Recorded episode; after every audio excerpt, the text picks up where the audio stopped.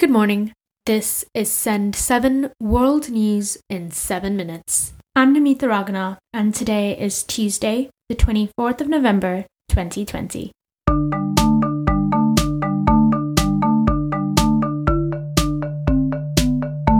Starting in the Americas today, in the United States, more than 100 ex Republican national security officials demanded yesterday that party leaders do not support President Donald Trump's refusal to accept his election loss.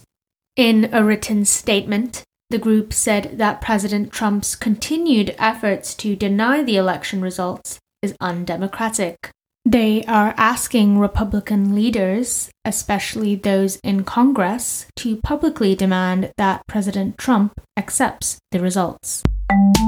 In Guatemala, the Speaker of Congress said yesterday the controversial budget that has caused protests where the Congress building was set on fire would not go ahead. Speaker Allan Rodriguez said Congress would not send the budget to the president to sign, and it would therefore not come into force.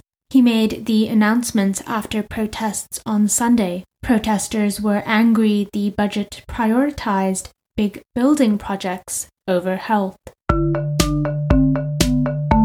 Africa. In Burkina Faso, vote counting has begun after polls closed in the presidential elections, where threats of violence stopped parts of the country from voting.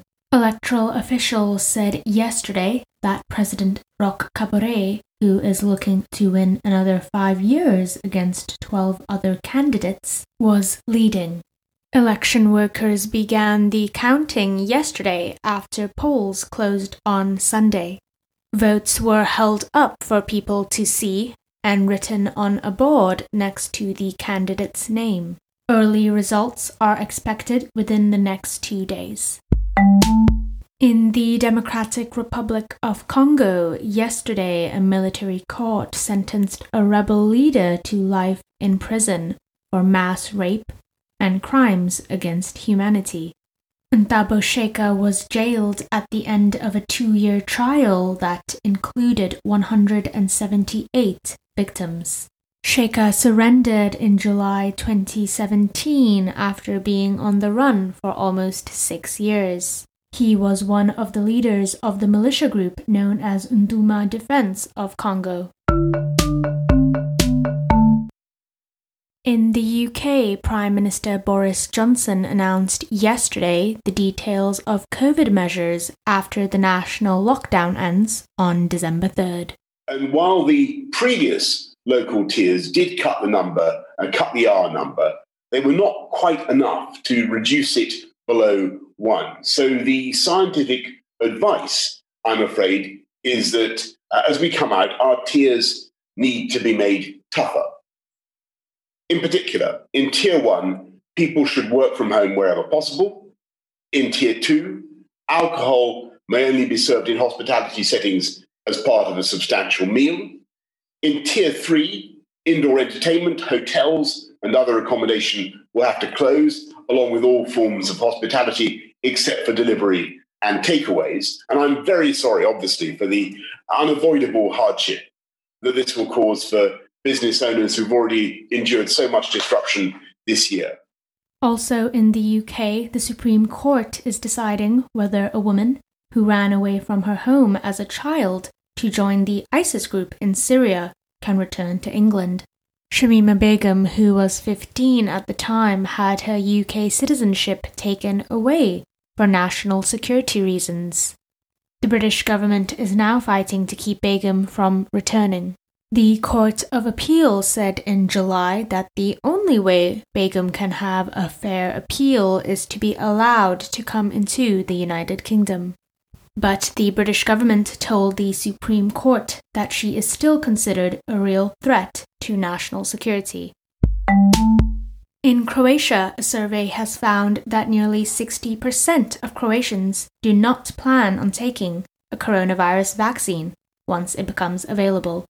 According to the poll, the 43% of people who said they would take the vaccine said it was their responsibility, and that it could help drop the high rates in COVID 19 cases.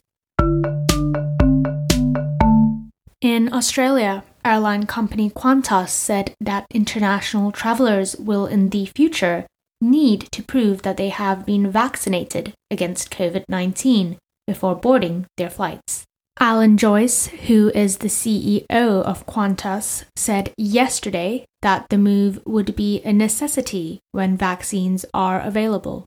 We are looking at changing our terms and conditions to say for international travellers uh, that we will ask people to have a vaccination before they can get on the aircraft.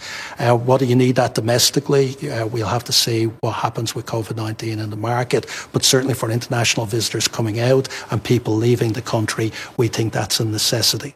In Hong Kong, democracy activist Joshua Wong and two fellow campaigners are facing prison sentences after pleading guilty to unlawful assembly during last year's mass protests. In Hong Kong, unlawful assembly is when three or more people disrupt peace through acts like protesting.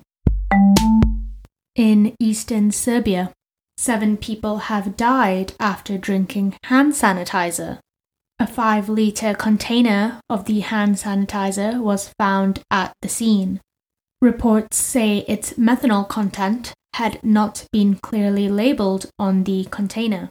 Methanol is a non drinking type of alcohol found in hand sanitizer.